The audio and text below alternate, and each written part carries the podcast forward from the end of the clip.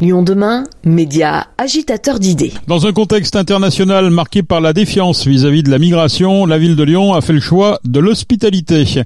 La municipalité a ainsi adopté un plan d'hospitalité pour améliorer les conditions d'accueil des personnes en situation de migration. Constitué de 50 mesures, ce plan aborde les problématiques de l'accès aux soins, à l'alimentation, à l'hygiène, au logement, à l'emploi, mais aussi à la vie citoyenne afin que tous les migrants puissent y avoir accès. Les explications avec Nina Sag. Qu'on le veuille ou non, l'immigration est une réalité. Il faut donc accueillir et accompagner ces personnes au mieux. C'est pourquoi la ville de Lyon a adopté un plan d'hospitalité nous permettant d'écrire un récit positif de l'accueil afin de sortir de représentations stéréotypées et de considérer pleinement les personnes en situation de migration comme des acteurs de notre territoire, comme l'explique Sylvie Tomic, adjointe au maire de Lyon en charge de l'accueil et de l'hospitalité. L'objet du, du plan, c'est vraiment d'assurer un accueil digne des personnes migrantes qui arrivent à Lyon et de garantir qu'elles puissent effectivement accéder euh, à leurs droits. Donc là-dessus, on a tout un volet d'action euh, sur euh, bah, l'amélioration de l'accueil dans les dans les services publics municipaux. Donc par exemple euh, de l'interprétariat, la traduction des documents. Il y a aussi un engagement fort bah, sur l'accès à l'alimentation, sur l'hébergement avec la mobilisation de patrimoine municipal vacant. On souhaite aussi vraiment bah, faciliter l'insertion en fait des personnes dans le bah, dans, dans leur société d'accueil.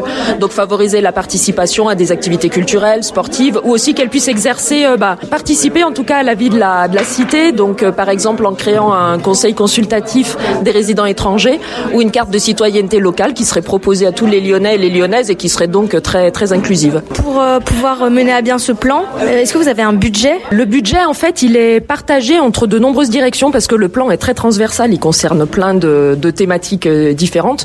Donc il y a des actions qui sont financées bah, par exemple dans le cadre de la délégation solidarité, d'autres par la délégation culture, etc. Enfin c'est très très éclaté. Et il y a aussi un budget dédié puisqu'il y a une mission égalité et hospitalité qui a été créée avec un budget dédié, notamment une enveloppe de subvention pour accompagner les, associations qui, qui, travaillent dans ce champ-là. Donc euh, voilà. Donc du coup, il y a un budget euh, qui est, mais qui est assez éclaté finalement entre pas mal de directions. Avec ce plan d'hospitalité, la ville de Lyon souhaite poursuivre sa politique d'accueil inconditionnel et aller au-delà des bains-douches municipaux ou du restaurant social, la tablée des Gaunes.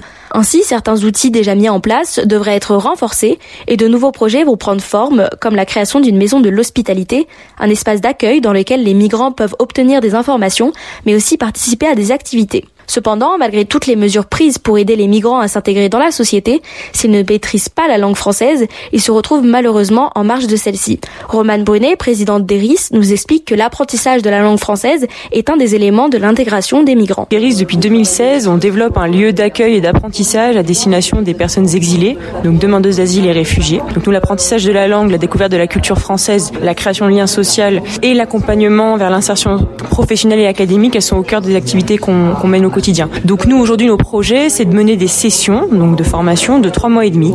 Donc on a des cohortes hein, de 15 euh, donc de deux fois 15 classes de participants qui vont réaliser la formation.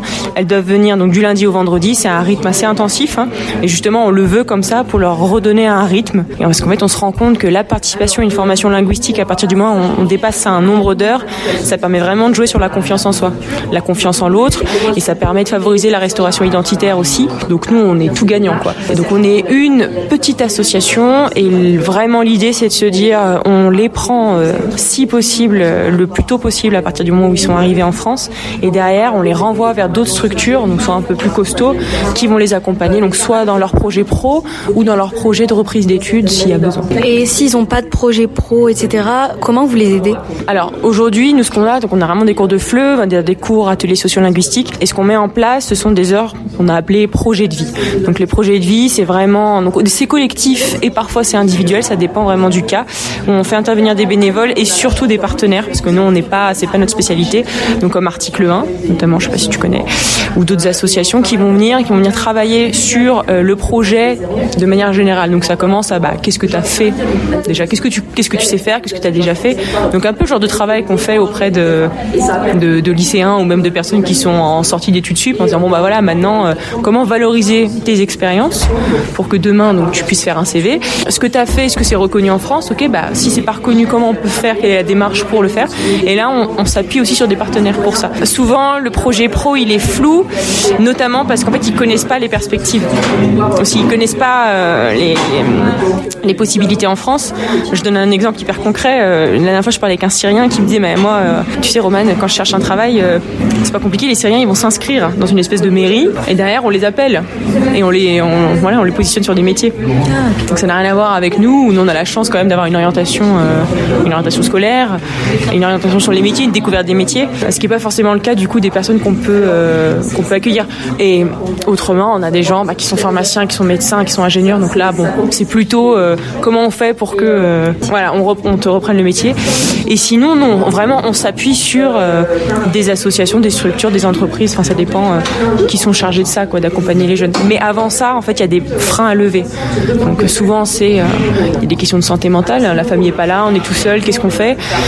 Donc ça, on essaie de les lever dans un premier temps par la formation. Et derrière, une fois qu'ils sont prêts, voilà, c'est là où on fait intervenir les, les partenaires. Donc c'est souvent en fin de formation.